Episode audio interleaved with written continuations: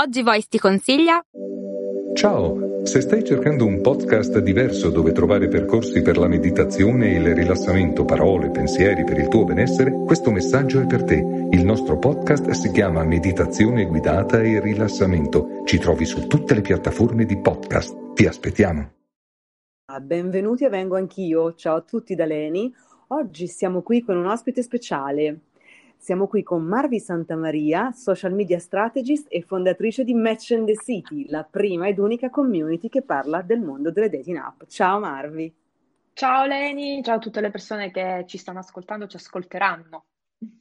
Che bello, Marvi, che bello, sono agitatissima per questo episodio con te perché... Io felicissima, ah, ma adesso bello, ci grazie. sciogliamo. Bene, bene. Eh, no, perché io faccio una premessa sono super mega maxi ignorante sul tema e quindi ti farò un sacco di domande che così mi metto, mi metto un po' alla pari. Eh, quindi Ok. lascio a te proprio il microfono, no? E mh, eh, proprio ti, ti direi magari di presentare un pochino te stessa e eh, Match and the City e poi inizio a farti le domande. Perfetto, io sono appunto Marvi Santamaria, di lavoro sono social media strategist quindi mi occupo di creare strategie per comunicare in maniera più efficace sui social media.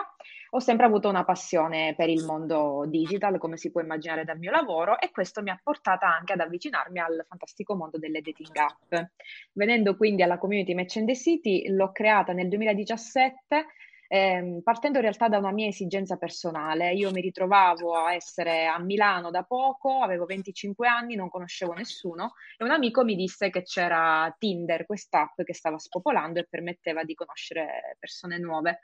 E io, dato che sono sempre stata fortemente attratta dal virtuale, fin da adolescente, insomma, navigavo nei forum, nelle chat, eccetera, mi sono buttata a capofitto. Da lì sono seguiti una serie di anni molto intensi, un po' il mio periodo d'oro sulle dating app, in cui le ho navigate in lungo e in largo, non solo Tinder, ma poi ne ho scoperte molte altre, collezionando un sacco di incontri, di appuntamenti, soprattutto anche di gioie e dolori alti e bassi. E quindi da lì, a un certo punto, dopo due o tre anni di frequentazione assidua, mi è venuta questa esigenza di condivisione. Mi sono un po' guardata intorno perché nella mia cerchia di amici ancora nessuno le usava, a parte questa- questo mio amico che me ne aveva parlato, quindi avevo proprio questa esigenza di confronto. E allora, come faccio spesso, sono andata a cercare online la, la soluzione. In Italia non c'erano ancora allora degli spazi virtuali, dei profili social, dei siti che ne parlassero in maniera molto verticale, mentre invece eh, mi resi conto che c'erano già molti profili esteri in lingua inglese che ne parlavano, già avviati da qualche anno, e quindi mi sono detta perché non colmare io questo vuoto. E così, appunto, nel 2017 sono partita creando dapprima una pagina Facebook eh, e man mano ho aggiunto negli anni vari tasselli che sono andati a costituire questa community che, si, che vive tra, tra vari canali, un po' un ecosistema digitale. Infatti, poi ho creato anche il profilo Instagram, dei gruppi Facebook, è nato anche un podcast che ha lo stesso nome della community, quindi Match and the City, in cui raccoglievo storie di persone che eh, avevano utilizzato le app. E infine, nel 2019 ho anche scritto un libro che si intitola Tinder and the City, in cui ho raccolto un po' tutte le riflessioni che avevo costruito nel tempo, indagando sempre più questo fenomeno delle dating app, ma anche e soprattutto ho raccolto le mie esperienze mixate con le esperienze della community, delle persone che mi seguivano, che ben presto eh, condividermi spontaneamente le loro storie, le loro riflessioni, i loro aneddoti. E quindi ad oggi, appunto, Match and the City è la, la prima e, e unica di fatto in Italia community che è proprio specifica su questo mondo delle applicazioni per incontri. Ma non solo, aggiungo solo questo pezzettino. Nel tempo mi sono resa conto che più studiavo questo mondo delle dating app, ma soprattutto più lo vivevo, perché appunto sono partita dalla mia esperienza concreta, personale, più questo mondo si prestava a scatenare anche riflessioni su altri ambiti correlati. Mi sono resa conto che le dating app di fatto sono la cartina tornasole per molti aspetti della nostra vita, ma mi viene da dire della società, e che quindi mi eh, davano l'occasione di parlare di relazioni in generale, soprattutto ovviamente di relazioni che nascono online, di relazioni digitali, ma anche e soprattutto di sessualità, perché come vedremo nella nostra chiacchierata, la sessualità è un tassello molto presente nel mondo delle dating app. Quindi da lì mi sono data una mission che porto avanti eh, ancora, appunto porto avanti in questi anni e che ad oggi è un po' eh, la stella polare del mio lavoro che faccio su the City, ovvero la mia missione è quella di parlare di questo mondo delle dating app con l'obiettivo di eh, combattere pregiudizi, eh, sfatare miti, tabù e offrire strumenti di consapevolezza alle persone per usare questo mezzo appunto in maniera consapevole, più consapevole e si spera quindi anche più serena e più appagante. Che bello, grazie Maria. Grazie. Te ne, sarà, te ne, sarà, grata una bella fetta di ascoltatrici, di ascoltatori di, di Vengo Anch'io. Grazie. Ok, ok. Allora noi adesso andiamo un pochino avanti con il nostro viaggio insieme a Marvi. Un pochino nel vivo. Allora, dunque, eh, parliamo di queste app di dating. Quante se ne contano più o meno in Italia ad oggi, Marvi? Mm, se ce ne sono di più famose e laddove per famose io uso dei termini magari che sono impropri, tu dimmelo, eh no Leni, non si dice così, si dice mm-hmm. in questo modo, laddove io per famose intendo dire le più downloadate, le più mm-hmm. scaricate. Dunque, eh, allora purtroppo eh, il, il, grande problema è che non ci sono, cioè è difficile recuperare dati italiani, quindi non ho questo dato. In generale posso dire che le dating app ormai ad oggi sono decine, decine e decine in tutto il mondo perché sono diventate eh, un fenomeno, ma anche un vero e proprio mercato. Sono diventate delle tipologie di, di business che entrano nel grande mondo generale delle, delle, app che ci agevolano, mi verrebbe da dire, in vari aspetti della nostra vita. Quindi ce ne sono decine molte anche ne nascono e magari ne muoiono poco dopo perché non decollano come altre e quindi hanno meno fortuna. Eh, rispetto all'altra domanda, le più famose o più scaricate, sì, ovviamente sono due cose diverse, anche se spesso coincidono perché eh, se un'app diventa famosa è perché è stata fatta un'ottima campagna di marketing dietro che porta anche a scaricarla di più. Sicuramente non possiamo non citare Tinder. Mi viene da dire che ad oggi a livello globale, ma comunque sicuramente in Italia, la più nota è Tinder. Tant'è che mh, mi viene da dire che Tinder è diventato, cioè il nome Tinder è è diventato quel termine che in qualche modo è come se sostituisse un'intera categoria. Quindi quando diciamo Tinder spesso vogliamo parlare anche di tutto il mondo delle dating app. Eh, anche se poi facendo i miei studi all'inizio ho scoperto che Tinder non è stata la prima dating app in realtà, ma eh, la prima è stata Grindr che esiste tutt'oggi ed è eh, in realtà la dating app più famosa invece in ambito LGBT perché viene utilizzata da uomini eh, gay o bisessuali. E Tinder Questo di fatto è stata... Sapevo. Ecco. qua io lo sapevo, questa cosa la sapevo, questa informazione l'avevo anch'io. sì, perché è stato nel mondo LGBT che si è cominciato di più a sdoganare anche il discorso degli incontri occasionali della promiscuità sessuale, perché lì partivano da una necessità concreta, cioè viviamo in un mondo in cui e in qualche modo, eh, in certi casi purtroppo viene da dire, a causa delle discriminazioni, il modello dominante è ancora quello eterosessuale. Quindi in ambito LGBT la grande problematica nel voler cercare incontri era come faccio a sapere l'orientamento dell'altra persona e quindi se siamo compatibili. E Grindr eh, anni e anni fa aveva risposto a questa esigenza anche la geolocalizzazione che permetteva appunto di trovare persone affini, ma soprattutto a portata di mano, perché poi l'obiettivo delle app è incontrarsi anche in tempi, eh, diciamo, Beh, relativamente brevi, no? Tinder possiamo dire che sia stata la risposta eterosessuale a Grindr effettivamente. Eh, da lì ne sono, sono seguite, la, seguita la nascita di tante altre dating app, il funzionamento di base rimane uguale, magari ne parleremo dopo più nello specifico, ma al contempo sono nate anche app più verticali, per diversi gusti, no? potremmo dire, ed esigenze. Eh, diciamo che Tinder rimane quella più nota, più famosa, più scaricata e anche quella più mainstream, potremmo dire più generalista, nel senso che è un'app che si può utilizzare per tantissimi scopi, non nasce con un posizionamento ben specifico, anche se, come magari spiegheremo più avanti nella chiacchierata, viene molto ancora oggi associata all'incontro occasionale e principalmente sessuale, ma non solo, ma non solo, vedremo man mano parlandone che per fortuna stanno un po' cambiando le cose anche nello sdoganare certi utilizzi anche differenti delle app. Wow, che interessante, questo non lo sapevo, non lo sapevo. Quindi, allora, mm-hmm. siccome io mh, non sono neppure sicura di sapere bene mh, come funzionano, magari una mini mini carrellata su come funzionano, diciamo, mm-hmm. eh, in maniera che tutti capiamo un pochino come, come funzionano, no? Perché sai, magari mh, prima di approcciarci non ci si approccia, diciamo, a una a uno strumento del genere perché non si è sicuri di, di, di che cosa dobbiamo fare. Invece se tu ci illumini... Oggi Voice ti consiglia... Ciao, sono Zoe Pifani Se cerchi il podcast perfetto per motivarti e fare il tuo glow up nel 2024, And Now What è proprio quello che fa per te. Lo trovi su tutte le piattaforme di podcast. Ci vediamo lì. Certo, certo, appunto, eh, perché magari alcune persone non hanno mai aperto una, una, dating app, quindi non sanno cosa trovarsi davanti. Come accennavo prima, il meccanismo di base è abbastanza uguale un po' tra tutte. Di fatto c'è eh, un profilo che si crea dentro una dating app che di solito è abbastanza snello, mm, ci sono degli elementi fondamentali imprescindibili, ovviamente foto e una bio, c'è una piccola parte di descrizione testuale che si può aggiungere, poi ovviamente anche questa parte da app ad app cambia, ci sono alcune app che permettono di mettere molti più dettagli e quindi avere una profilazione più approfondita, più dettagliata. Quindi io entro nell'app, mi iscrivo, creo il mio profilo. Cos'altro ci trovo dentro? Ovviamente altri profili. Ci trovo proprio una carrellata di profili a scorrimento che posso appunto valutare e lì posso impostare dei filtri eh, per scremare i profili perché altrimenti sarebbe veramente cercare un lago in un pagliaio.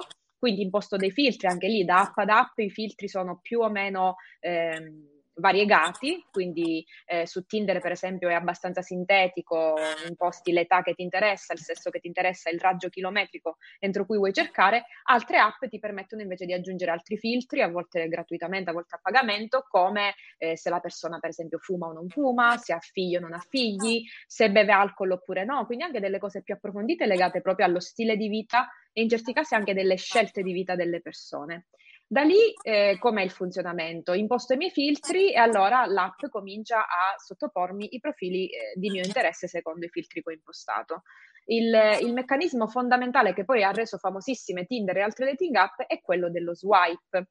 Per swipe si intende un gesto specifico che io compio sul mio smartphone, ovvero mh, col dito io posso scorrere a destra o a sinistra eh, facendo tap sopra il profilo che mi viene proposto. Se scorro a destra metto un like, se scorro a sinistra eh, metto un dislike, quindi scarto quella persona sostanzialmente. Quindi si parla di tecnicamente swipe right, swipe left. Che cosa succede se entrambe le persone mettono un like? Intanto c'è da dire un'altra cosa fondamentale, che questo like che viene eventualmente mandato a una persona che mi piace non genera una notifica, cioè l'altra persona non lo sa che ha ricevuto un like tendenzialmente, almeno nella versione a pagamento delle app in generale. Quindi c'è anche questo aspetto interessante no, della sorpresa e del mistero, perché io so eh, di aver ricevuto un like solo nel momento in cui scatta una compatibilità, cioè se io, pur non sapendo nulla, vedo il profilo di quell'altra persona, non sapendo che mi ha già messo like e le metto anche io like perché casualmente mi piace, scatta il match, quello che viene chiamato match e che ho usato come termine ombrello anche nel nome della mia community, appunto match and the city, perché il match è quello che ho riscontrato essere l'elemento trasversale a tutte le app, perché un meccanismo di dating app possa andare avanti, ci deve essere una compatibilità che a un certo punto scatta. E perché è fondamentale questo match, questa compatibilità? Perché prima della compatibilità, cioè finché non c'è un match, le due persone non possono chattare quindi non possono effettivamente mettersi in contatto e cominciare a eh, conoscersi meglio, costruire qualcosa. Da lì appunto si chatta e, eh, come mi piace dire, quello che accade da lì in poi, dall'avvio della chat in poi, in realtà è qualcosa, è un mondo che sta a metà, se vogliamo, tra l'online e l'offline. Potrebbe sembrare un paradosso, me ne rendo conto, perché di fatto la chat avviene online, dovrebbe stare solo no, nel digitale, però lì entrano in gioco tutti dei fattori che in realtà sono offline, nascono offline, cioè lì noi siamo noi persone, perché non siamo appunto dei robot che usano le app, siamo comunque persone che portiamo il nostro bagaglio umano, eh, t- tutta la nostra storia. Eh, disagi vari ed eventuali, come mi piace dire, li riversiamo nel, in questa conversazione online che cominciamo a intrattenere con, con un'altra persona. Questa è un po' la sintesi dell'esperienza della dating app. Interessante, interessante, super chiara sei stata, grazie mille Marvi. Allora, adesso ti faccio una domanda a sfondo romantico. Eh, non è nel mio stile, io sono sempre più a sfondo sessuale, però fa- inizio con una domanda a sfondo romantico.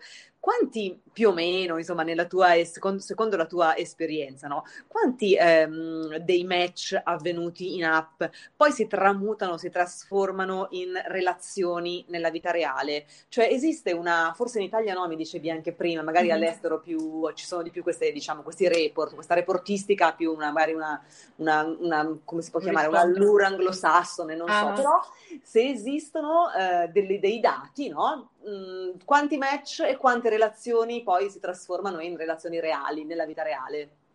Dunque, se dovessi partire dalla mia singola personale esperienza, dovrei darti purtroppo una percentuale disastrosa. anche, se, anche, se, voglio sfatare un po' il mito, c'è, ci sono tanti pregiudizi che ammantano ancora le dating app. Eh, tra questi l'idea che ah, sulle app non si possa trovare l'amore, le relazioni che nascono sulle app sono superficiali, sono destinate a fallire, eccetera, eccetera, eccetera. Sfatiamo questo pregiudizio. Eh, il, non ho un dato specifico, però ho dei trend eh, ovvero sempre più coppie nascono online in generale e siccome gran parte delle relazioni online nascono sulle dating app, possiamo dire che sempre più coppie negli anni eh, hanno cominciato a formarsi sulle dating app e sarà un trend che, che proseguirà, non, non, potrà che proseguire effettivamente. Ricordo un dato americano che mi aveva colpito, che aveva fatto un calcolo e aveva rilevato che nei prossimi anni eh, il 30% dei figli, dei bambini, dei neonati, delle neonate saranno eh, nati da relazioni eh, scoppiate sulle app. Quindi ci saranno figli di Tinder, potremmo dire, figli delle dating app, il 30%, che insomma è, è, un bel dato. Esatto, esatto. E, ovviamente magari quel dato non prendeva in considerazione solo le dating app, quindi ci stanno dentro immagino anche le relazioni nate su Instagram, sui social, nei, boh, eh, su altre piattaforme online, tramite siti, eccetera. Però è, è, un, grande, è un, grande, dato, no? In effetti. molto, è molto interessante. Grazie per questa informazione, è molto, molto bella. Anche, guarda, ci scorgo anche un che di romantico. Anche io, nonostante anche io come te non sono proprio sul versante romanticismo e le dating app hanno inciso molto sul mio cinismo, devo dire, ahimè, nel perdere questa vena romantica. Ma non è totalmente perduta, ecco, diciamola questa cosa. Si può trovare l'amore, il partner stabile, quello che volete sulle dating app. Bene, bene, bene.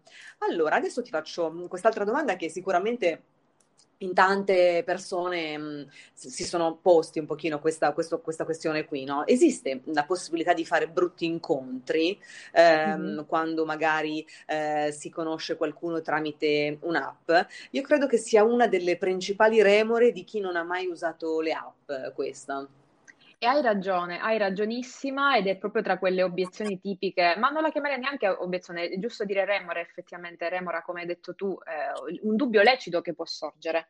Purtroppo da dove viene questa preoccupazione? Viene da un qualcosa di più generale, cioè da una sorta di ritrosia che ci portiamo dietro, di diffidenza che ci portiamo dietro da anni, eh, relativa in generale a internet, al digitale, al web, ai social eh, questa, eh, un po' questa paura, no? questa diffidenza che ci viene dal fatto, dall'idea che il pregiudizio che lo schermo, eh, così come può connettere le persone, però al contempo può schermarle, no? mi viene da dire facendo un gioco di parole, le, può, eh, le, le, tutela da un lato, da un lato le tutela anche nel caso facciano cose brutte.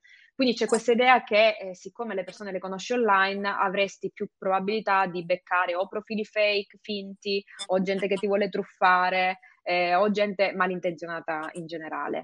Quindi eh, non mi sento assolutamente di negare la possibilità, ovviamente ci può essere la possibilità di fare brutti incontri con persone conosciute online e quindi dico online in generale. Mi viene da dire così come nella vita c'è la possibilità di fare brutti incontri da anche una persona che ti ha presentato un amico.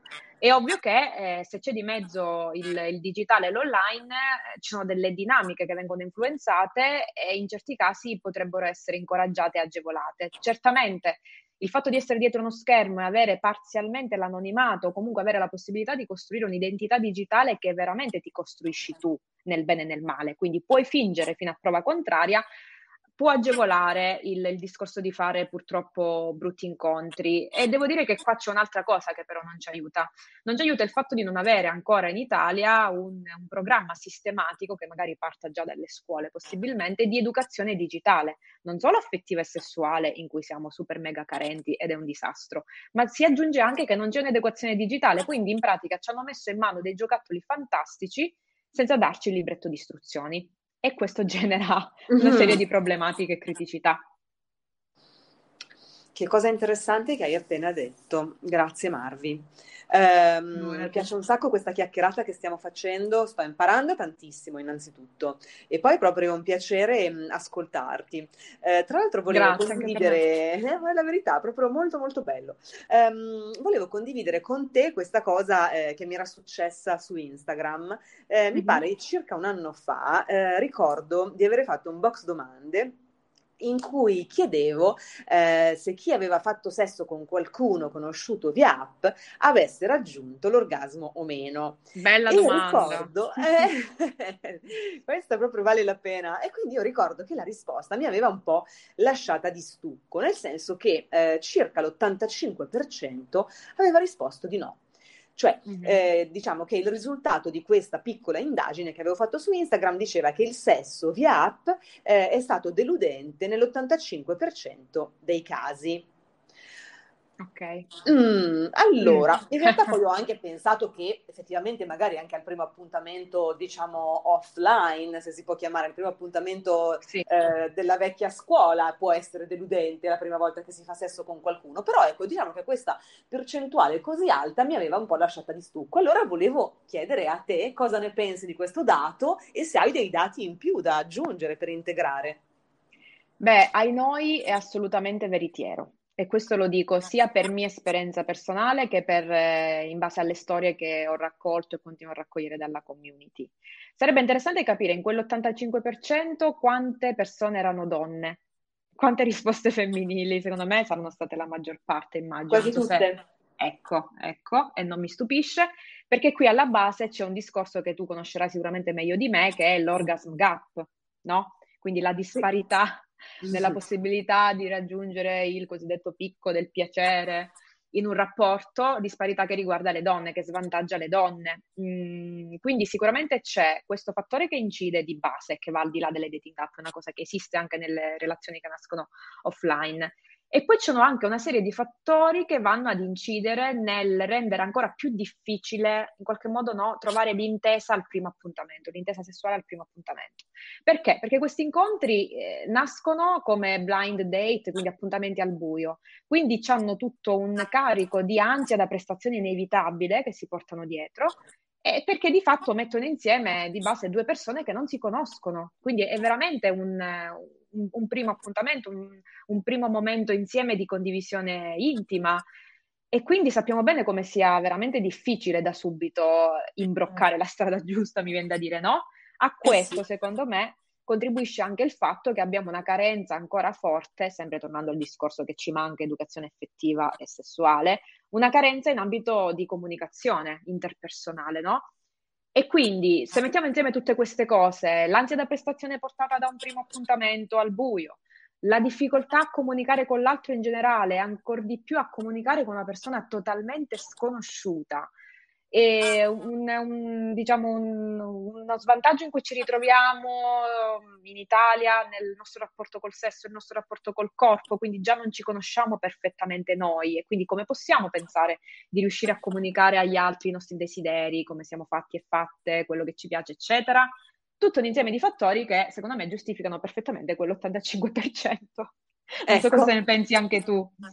E io se ti tornano tutte queste motivazioni che ho detto. Mi ero data, mi ero data più o meno questa, mm. questa, spiegazione, sì, sì, anch'io. Poi sai anche c'è la questione, perché poi eh, ho trasportato subito, forse perché per deformazione mia, però ho trasportato subito, il, diciamo che il, la prima volta che si fa sesso insieme, anche quando ci si conosce, invento, alla macchinetta del caffè in ufficio, mm-hmm. no? per intenderci, che anche lì obiettivamente si ha di, for- di fronte a una sconosciuta o uno sconosciuto mm-hmm. e quindi mh, mm, tutto è un pochino, nel senso i due corpi devono imparare a conoscersi, eccetera. Esatto. Però, mh, mm, ciò nonostante, però insomma, nonostante diciamo questa eh, redemption un po' ehm, bizzarra no? dal punto di vista mm. del piacere sessuale, comunque mh, mm, moltissime persone eh, continuano a utilizzare queste app perché comunque chi lo, chissà mai, no? magari poi succede invece La volta fare, di avere una bella esperienza sessuale. Una gioia.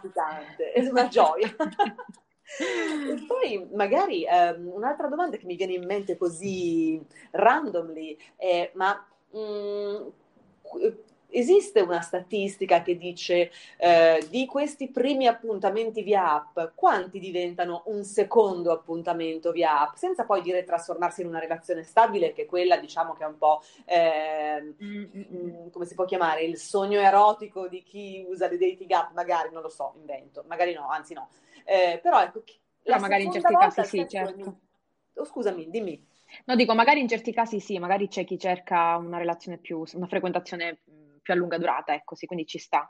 Esatto, sì, perché secondo me esatto, sono, c'è un diverso approccio, no? Le persone utilizzano le dating app con degli approcci, con delle strategie mm-hmm. particolarmente diverse, no? Cioè chi lo fa per trovare il marito, chi lo fa per trovare l'amore, chi lo fa per fare sesso quella sera stessa eh, senza dire nemmeno buonasera. Ci sono tante, no? Credo, sì, no? Sì, assolutamente. Anche questa cosa va sottolineata. Eh, sempre tornando al discorso, sfatiamo il mito che non si possa trovare l'amore sulle app, perché le persone utilizzano le app con tantissimi scopi, non solo sessuali.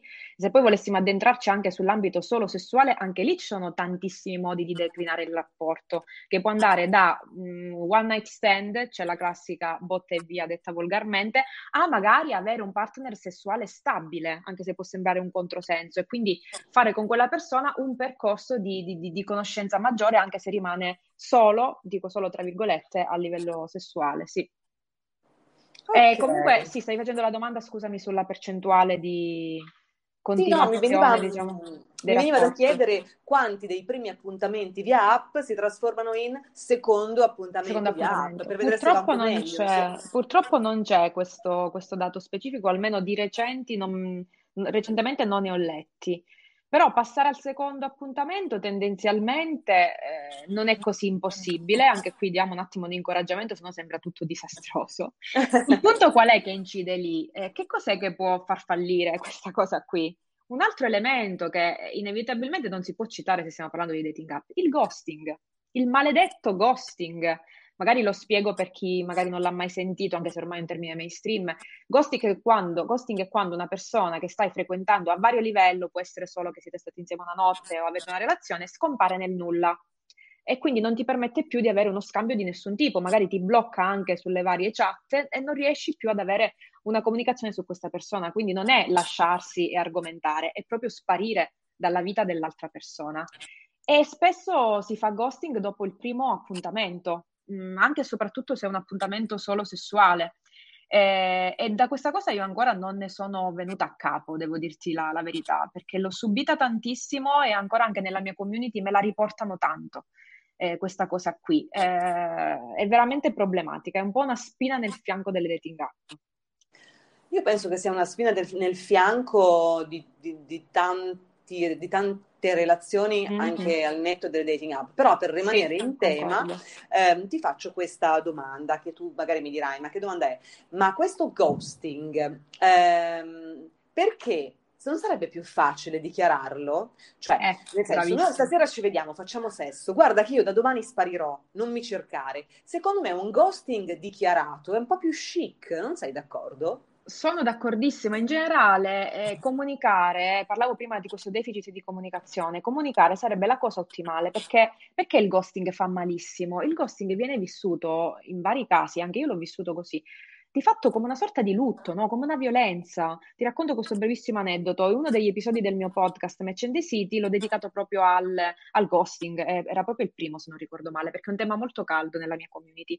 Eh, io nel mio eh, podcast raccoglievo le note vocali di ragazze anonime che raccontavano le loro storie. Una di queste, raccontando di aver subito ghosting, ha proprio detto in quel momento mi sono sentita di aver subito una violenza. Ha proprio usato il termine violenza, un comportamento violento. Ora, potrebbe sembrare ad alcuni magari un termine forte, ma secondo me ci sta assolutamente, perché il ghosting ti toglie gli appigli razionali che ti aiuterebbero diversamente a fartene una ragione della sparizione dell'altra persona. Invece, dato che non hai nessuna motivazione, ti fai mille pare mentali, come si suol dire, no? Quindi mh, tipicamente si comincia a pensare cosa ho fatto di sbagliato, perché non gli piaccio, cosa ho che non va, eccetera, eccetera, eccetera. Quindi va ad incidere anche sull'autostima.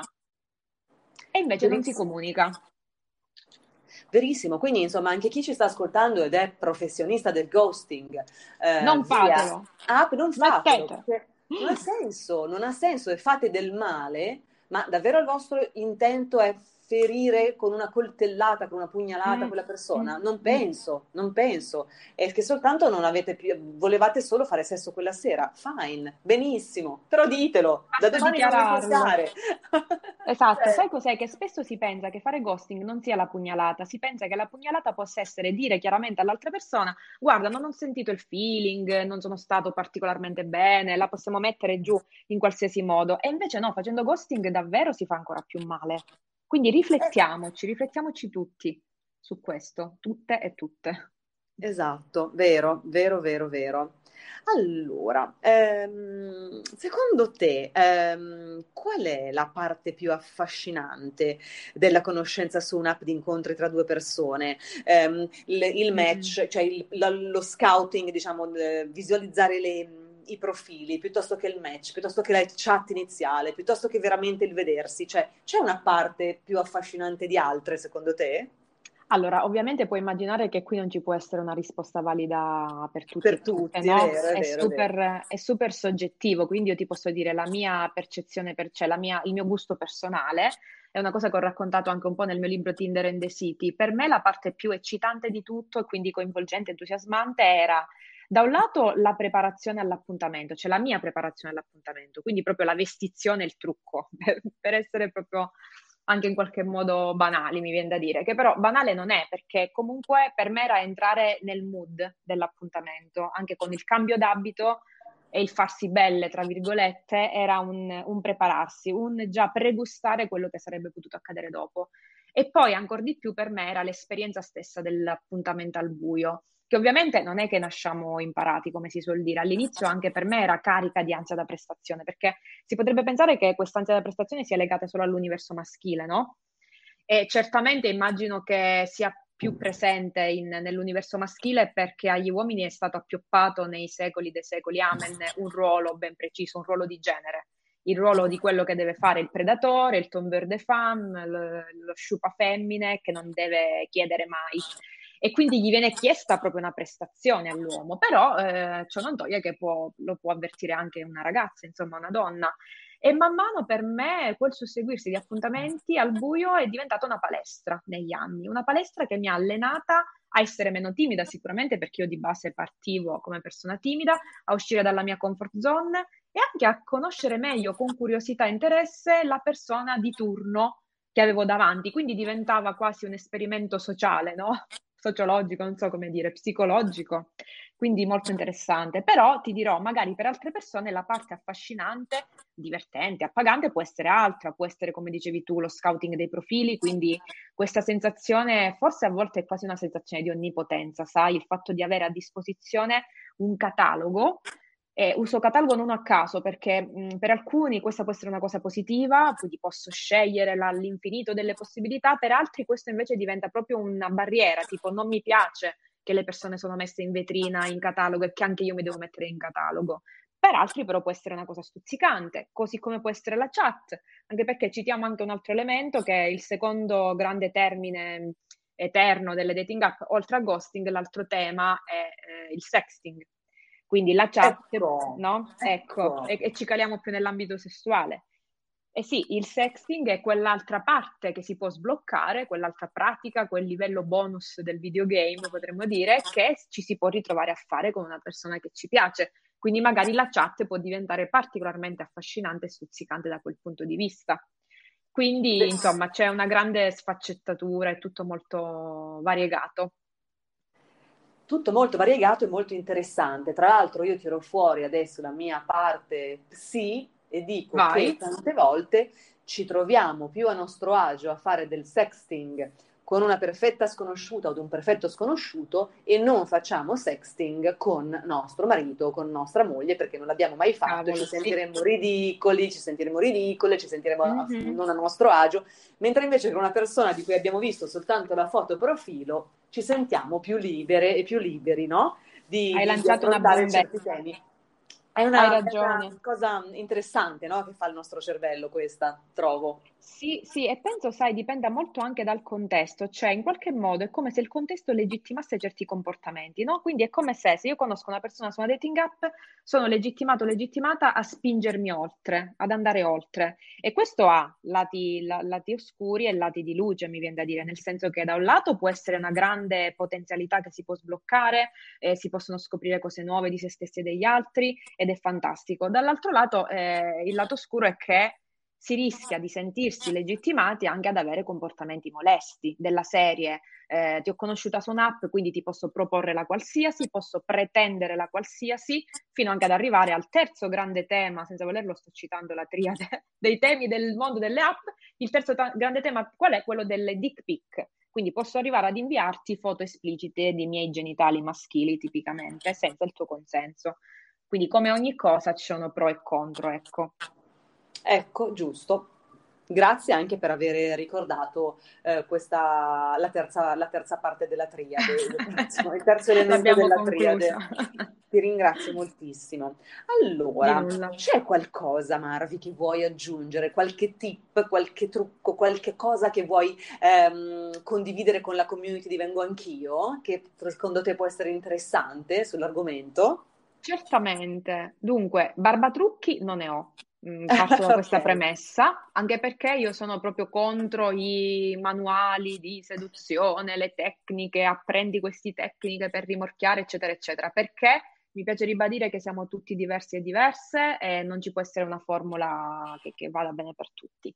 Però, eh, però ovviamente, avendo, potendo vantare una lunga carriera sulle dating app da utente, mi viene da dire e poi anche da studiosa, potrei dare delle dritte, magari appunto alla community di Vengo Anch'io potrebbe essere utile tra le persone che non hanno mai approcciato le app e avevano magari dei dubbi e speriamo insomma in questa chiacchierata magari di aver chiarito di più, potrebbero essere utili dei consigli, cioè se io voglio usare una dating app per la prima volta, cosa posso fare per avere una, un'esperienza che sia il più soddisfacente possibile, per giocarmi al meglio, diciamo, le mie carte.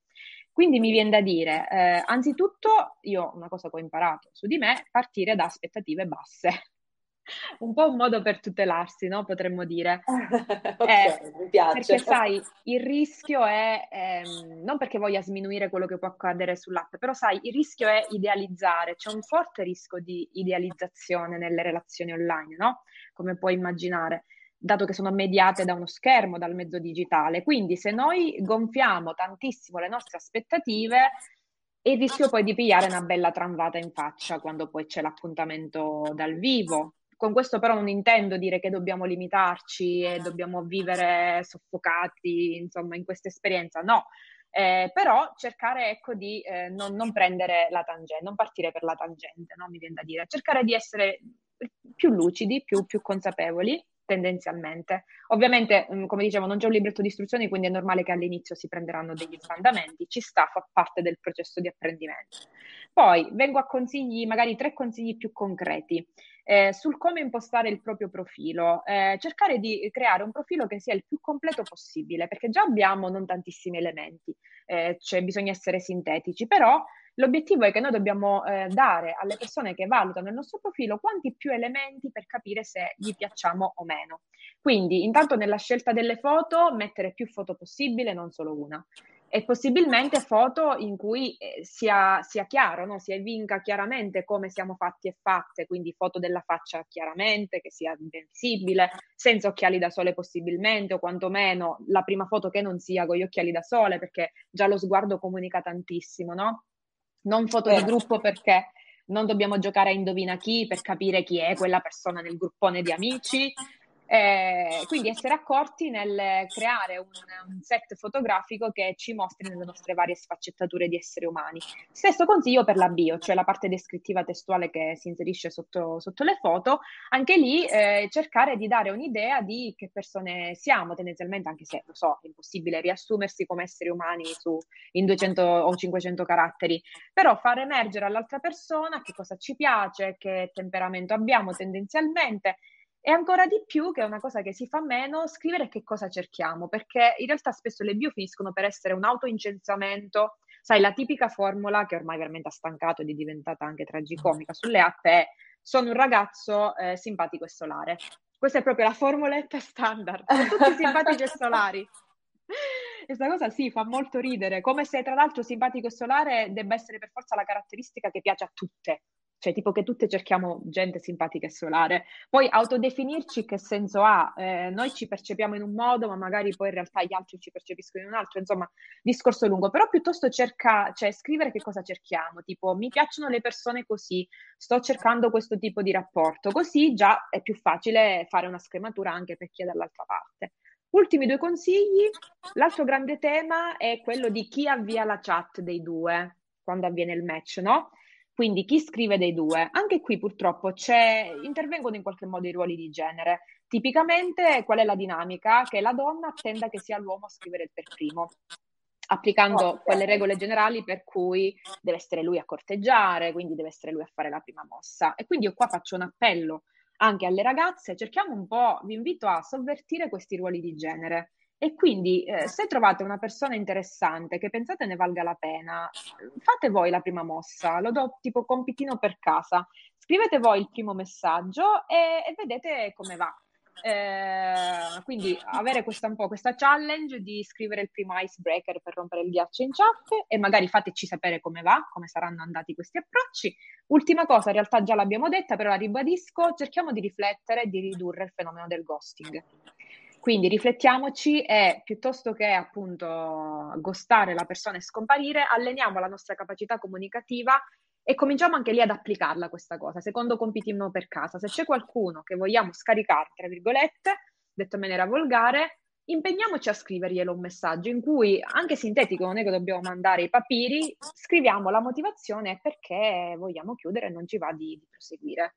E secondo me miglioreranno i nostri rapporti interpersonali. Tu cosa ne pensi, Leni, di questo? Sono completamente d'accordo con te. Miglioreranno le nostre le doti comunicative a tutto tondo, insomma, nella vita di questi go, go, go, ghost Ghosters, sì, sì.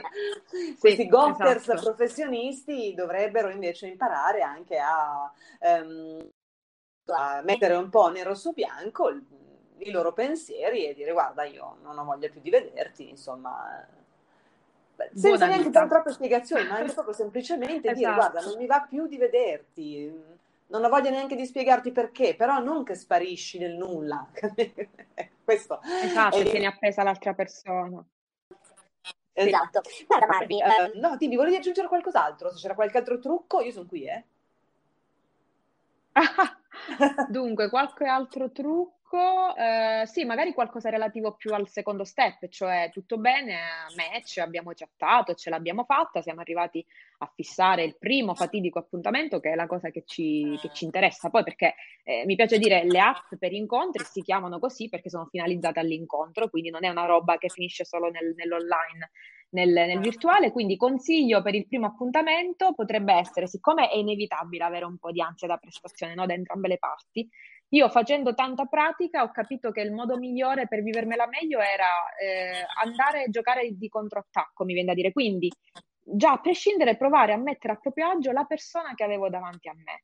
E in questo modo mettevo a mio agio anche me stessa, no? mi viene da dire. Come? Io lo faccio cercando di comportarmi nel modo più spontaneo e autentico possibile. Ovviamente prendetele con le pinze questi termini. È ovvio che a un primo incontro non saremo come mamma ci ha fatti, cioè non, non riusciremo a essere come saremo con i nostri più cari amici intimi.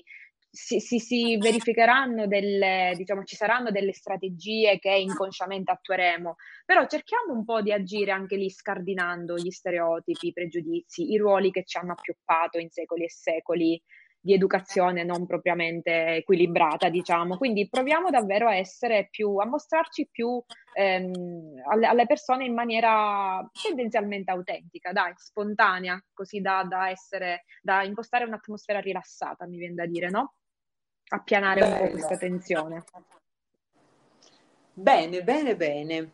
Allora, Marvi. Ah, guarda. ultima frase, scusami, eh, in chiusura sì. a questo cosa che può aiutare e che aiutava me rega- ehm, legato a questo, se hai ansia, pensa che la persona davanti a te al primo appuntamento probabilmente ha ancora più ansia di te, cioè siete sulla stessa barca.